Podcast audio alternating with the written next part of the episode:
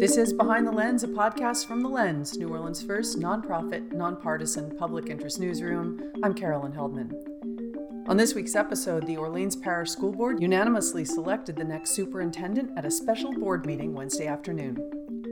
And the actor Brad Pitt's Make It Right Foundation and its subsidiary are facing a list of grievances from residents, including abandonment and failure to pay taxes.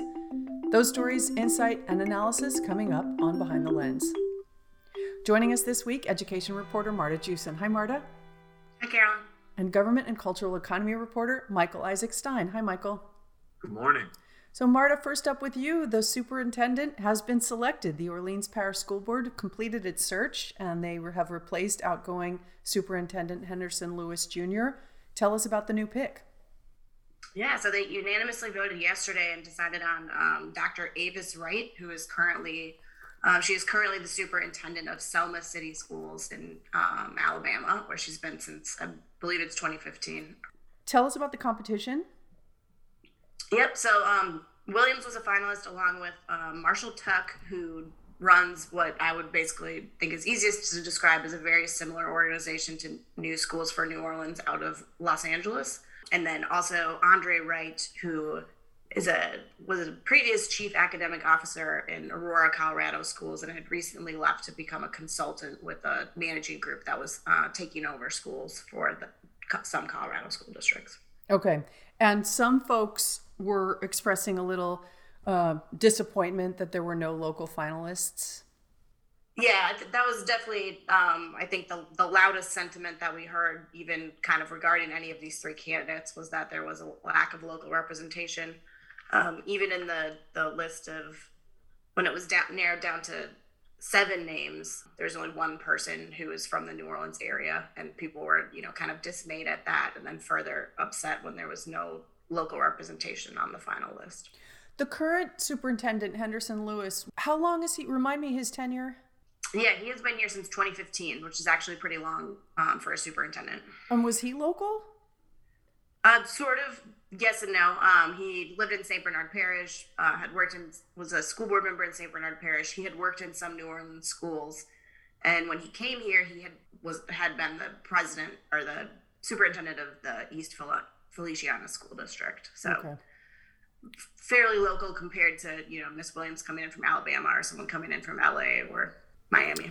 Right, right so far it's been it's only been a less than a day as we are speaking right now. Um, so far what's the besides the pushback on on you know the grumpiness around having no local candidates for finalists uh, any other insight yet on twitter about the the feedback?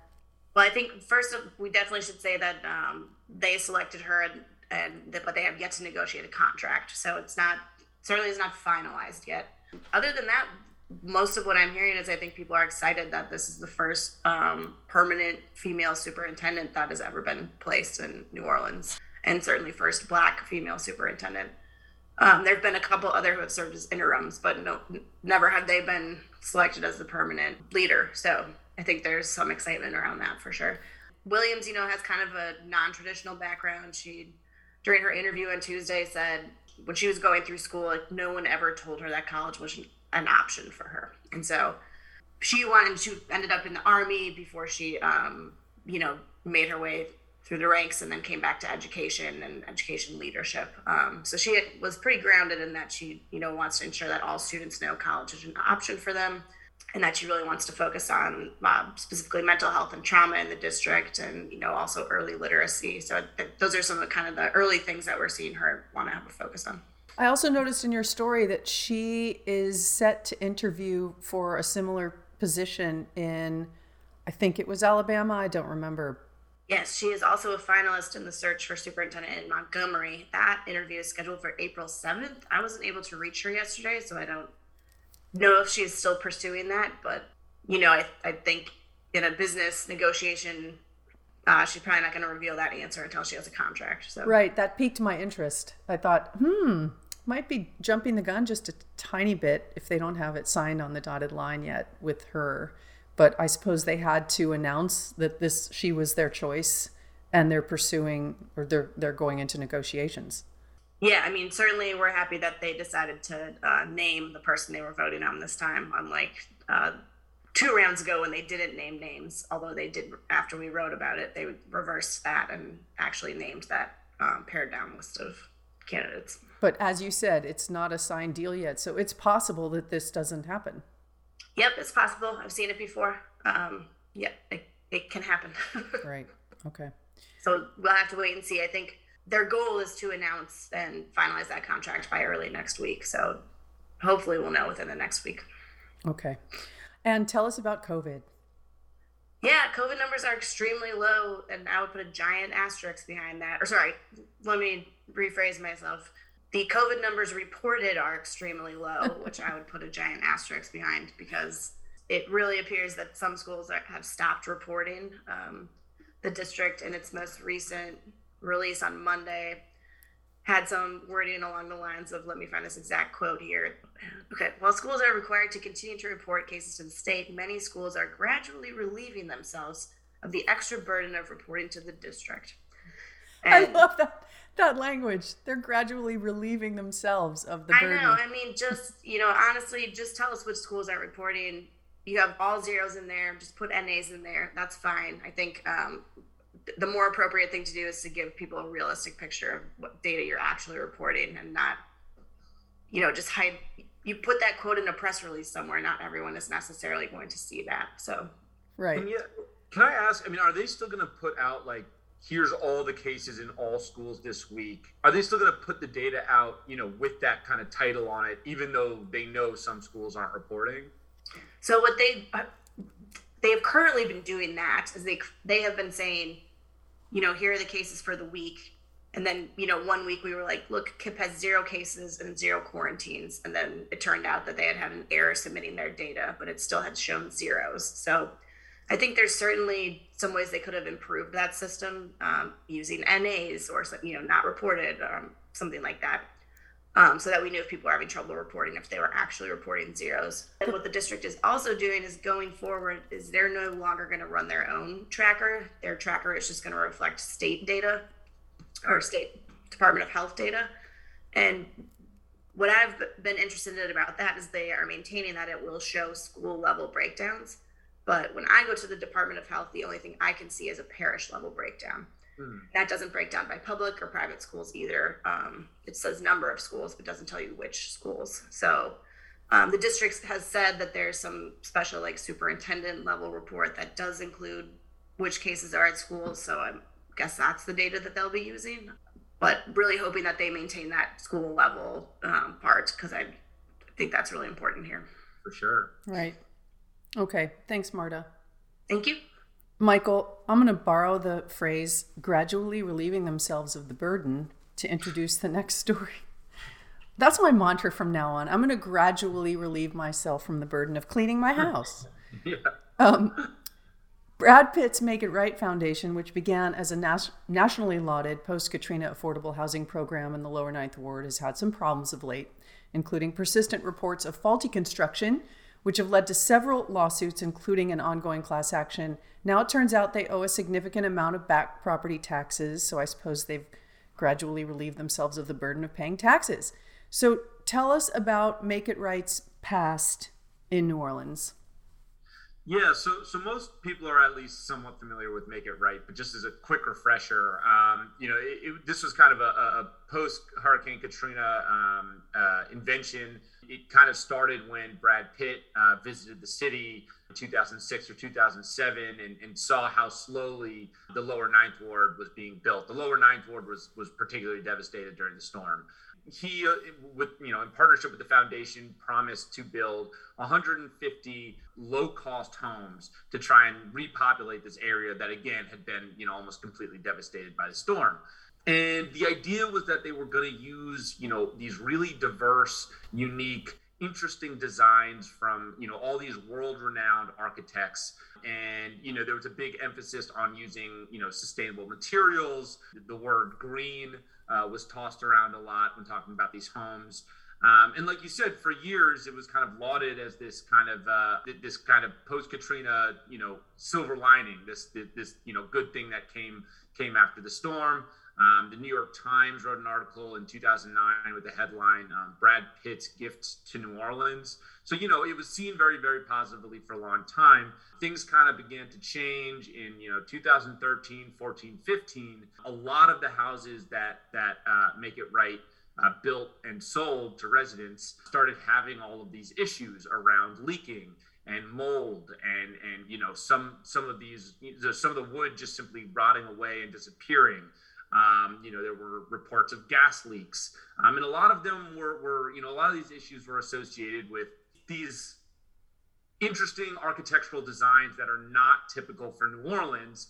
Um, that some argued, you know, couldn't stand up to, to, you know, the intense weather, the subtropical weather we have down here. You know, one famous example of this is they built many houses with flat roofs, which, you know, if you know the amount of rainfall you get here, um, leads to problems pretty quickly. So that, you know, was one classic, you know, what some people say was a blind spot um, for the foundation. Um, and, and so, you know, since those problems, you know, kind of have come out, um, things have kind of degraded pretty fast. Um, in 2018, some residents launched a class action lawsuit against the foundation. Um, the foundation has in turn uh, sued its former executive director as well as its local architect of record. So it's kind of this big tangle of lawsuits with a lot of people pointing fingers at a lot of other people, but with this very broad acknowledgement that something went very wrong with the construction of these homes. Um, so now you have, you know, 100, a little over 100 people that still live in these homes that, you know, are dealing with these kind of persistent issues with mold and structural damage. But meanwhile, Make It Right has kind of started to disappear in a lot of ways. They've become harder to reach, um, you know, cleared out their offices. So, you know, at this point, a lot of these residents who, you know, are having to deal with this on their own. I mean, one other thing that I want to make clear about Make It Right before we jump into this is that you know, a lot of people have the impression that these homes were given to residents. Um, that's not the case. Um, they were sold to residents. Many of them still are paying off mortgages. Um, you know, they were low cost. I mean, a lot of them were sold around $150,000 um, or so, but but still, these weren't free, and a lot of people are now financially tied to these properties. They can't just leave because they have an ongoing mortgage. You know, any kind of built up wealth they have is probably you know stuck in their property. So again um, it's a lot of people who are now um, trying to navigate that. Can you go back for a minute to um, and it might be construction home construction 101 or residential permitting 101 for some people but i don't understand the process. I would imagine that in order to build a brand new house from scratch you need to to file a request a permit, and then that permit has architectural review, structural reviews, engineering, all of that. And so the question, I suppose, is is how did things like flat roofs that that were clearly not that were unusual, a and b not going to te- stand the test of time in this weather. How did that kind of structure get approved? Yeah, I think that's a major question that a lot of residents have. You know, how did these kind of get built in these shoddy fashions in the first place? Um, you know, why wasn't the city, you know, more on top of this, you know, pointing out, hey, this isn't going to work? I think the, the first thing I'll say, the most important thing I'll say is that we don't really know for sure. There are a, a bunch of different explanations.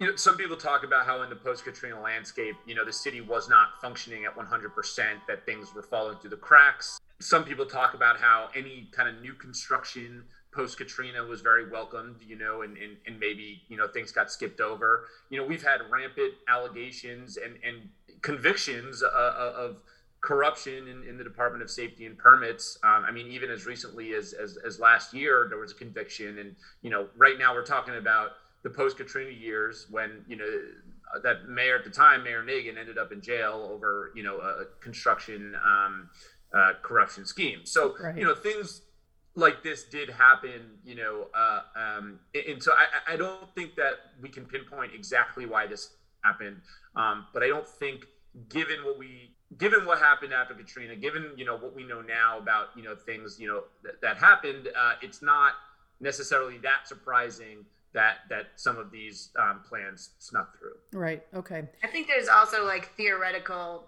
These plans can be workable in theory, right? And then was it installation of products were certain products not available are these products that are not typically like Michael said, wind tested or heat tested. Like when I'm thinking about a flat metal roof, I'm thinking about the car sealant on my window that has just like totally rotted out from the heat and like was that what happened to the you know rubber washer screws that they would have used or something like that right exactly totally. Yeah I, I worked i worked on a construction crew when i was in high school and i you know there's a lot of times where we'd have the blueprint and then yeah like different supplies would show up than what we needed and the foreman would just start doing stuff differently you know and and kind of making it work. And I, I, you know, I'm not saying that's how it happens everywhere, but but like Marta's saying, just because one plan was approved in that office doesn't mean that that's exactly what got built. Again, with some of these materials, again, like Marta's saying, they're you know famously they use this kind of synthetic wood that was supposed to be rot resistant that rotted actually quite quickly. Um, it turned out, and and you know again, like Marta said, it you know I'm curious whether this synthetic wood was ever tested in a climate like here with the humidity we have and the heat. So, you know, again, a lot of things can happen, um, whether it was actual corruption, whether these were honest mistakes, you know, we really don't know those details. And now we've got lots of finger pointing and, and lawsuits flying back and forth. So, so the original plan was to build 150 homes. How, how many did they build? Uh, they ultimately built 109, um, and and I think you know rough estimate there's about 105 or 106 still standing. Okay, and what about the remaining lots? Are they empty? Yeah, so like I said earlier, you know, make it right. They, they bought a lot of these properties in the lower ninth ward, um, then built homes on them, and then sold them to, to residents. So so those homes are not in are no longer the property of Make It Right. Um, however, the foundation still does own, well, a subsidiary of the foundation still does own 33 lots um, and, and blighted properties in the neighborhood. We don't know exactly why, but but you know, like we were talking about earlier, the original intention was to build 150 homes. Um, they only ended up building 109. So we can assume that some of these lots were, were intended to, to have homes built on them. But, and let me um, let me interrupt real quick. Yeah. Those are the the subsidiary of the nonprofit is a for-profit subsidiary? That's correct. Okay. That's interesting too. Keep going. And yeah, so so for the most part, you know, these 33 properties are are all are mostly vacant lots. Um, they also include a, a, a, kind of abandoned, blighted gas station on North Claiborne, um, if you're in the area, you're, you're familiar with it. it. It's right before the bridge.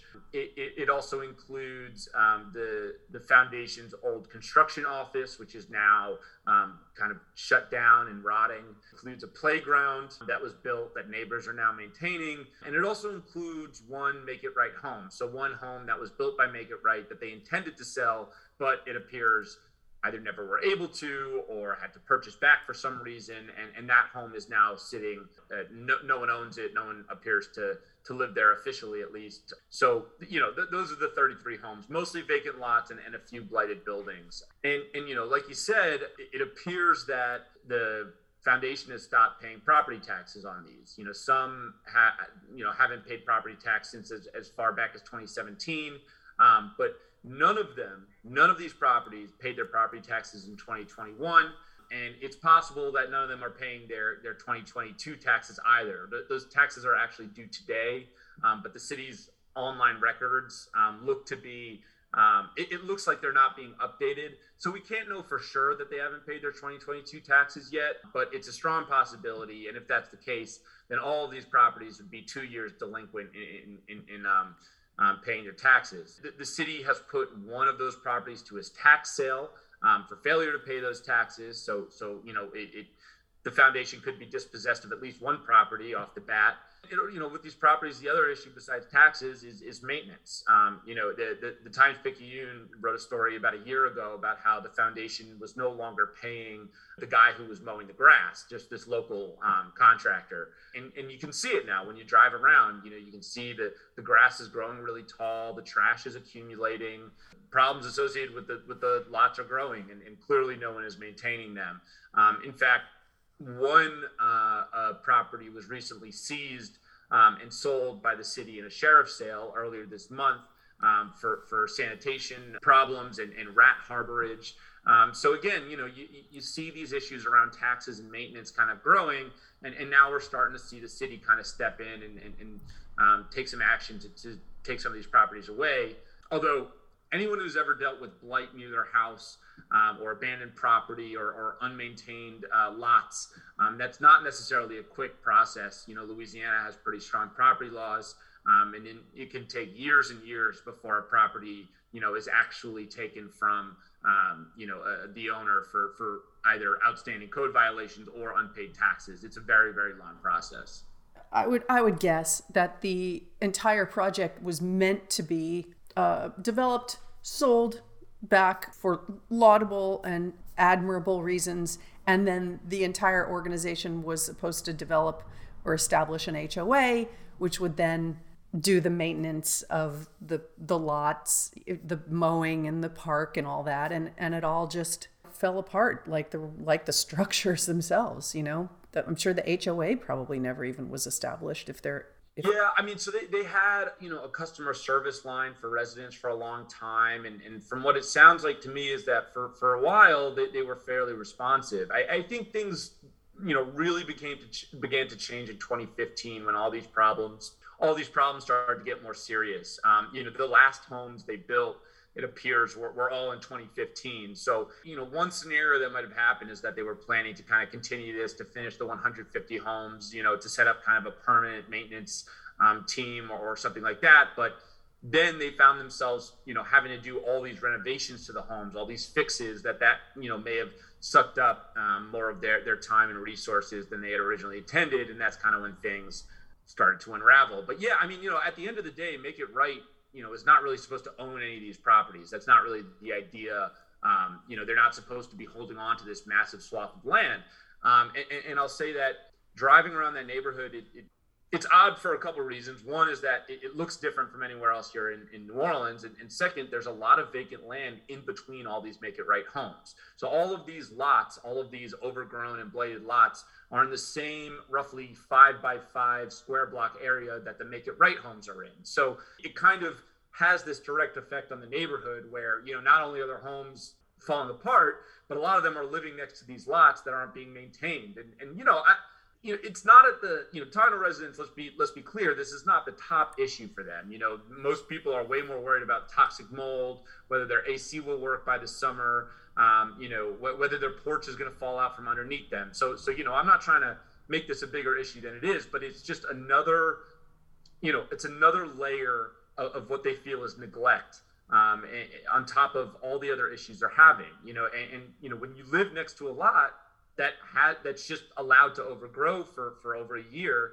you know, you do start to have problems with rats. Right. Um, you know, if you go to uh, you know, one resident was telling me about how they left all these trash cans on their property that filled up with water and became these kind of just mosquito, mosquitoes, um, mm. you know, breeding grounds. You know, uh, uh, another person was telling me about you know their neighbor who went to mow one of these lots and and you know ran into a snake and now long, no longer will go out there. Um, so you know, there there are problems that that you know occur here. I, I even heard a complaint um, about you know people going there to to do these big big bonfires because it's you know it's vacant land that no one um, but you know, neighbors living next door, watching embers flying off towards trees, towards their own homes, you know, get nervous about it. So there's problems associated with vacant land. And again, all of the vacant and blighted land that make it uh, right still owns are just all adjacent to, to these residents who live in these make it right homes. It's such a shame. Yeah, and, and you know, uh, there were a few lots that that looked mowed um, when I went around to visit them, and I was a little confused by it because why would they be mowing some and not others? Um, but it, but it turns out that that the ones that are mowed, it's just neighbors who have taken it upon themselves to, to kind of start doing it, who feel like it would be unsafe to do otherwise. So you know, it's it's also adding time and labor, you know, to these people's plates. Um, so you know, it, it definitely presents an issue. You know, and the other thing is people generally want neighbors. People don't really want to live next to, to vacant, blighted properties, right. um, which can cause safety hazards and, and danger. So, you know, again, um, it's not the, the, the biggest issue these residents are facing, but it's definitely on the list. And, and a lot of them had real, real frustration about it. Right. And it all started with good intentions. Yeah. Well, thanks for checking in on it and the story. It's great. Thanks, Carol. All right. Thanks, you guys. Talk to you later. Bye. This is Behind the Lens, a podcast from The Lens, New Orleans' first nonprofit, nonpartisan public interest newsroom. I'm Carolyn Heldman. Thanks to our guest this week, education reporter Marta Jewson, and government and cultural economy reporter Michael Isaac Stein. You can read all the week's other news, plus opinions, at our website, thelensnola.org. Thanks for listening.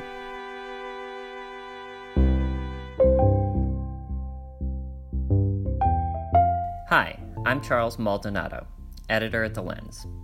Our mission is to educate, engage, and empower readers with information and analysis necessary for them to advocate for a more transparent and just governance that is accountable to the public. That means you can count on us for truth, fairness, and accuracy. But in order to do this work, we need to count on you. Please make a tax deductible contribution to support our work at thelensnola.org slash donate. Thanks for your support.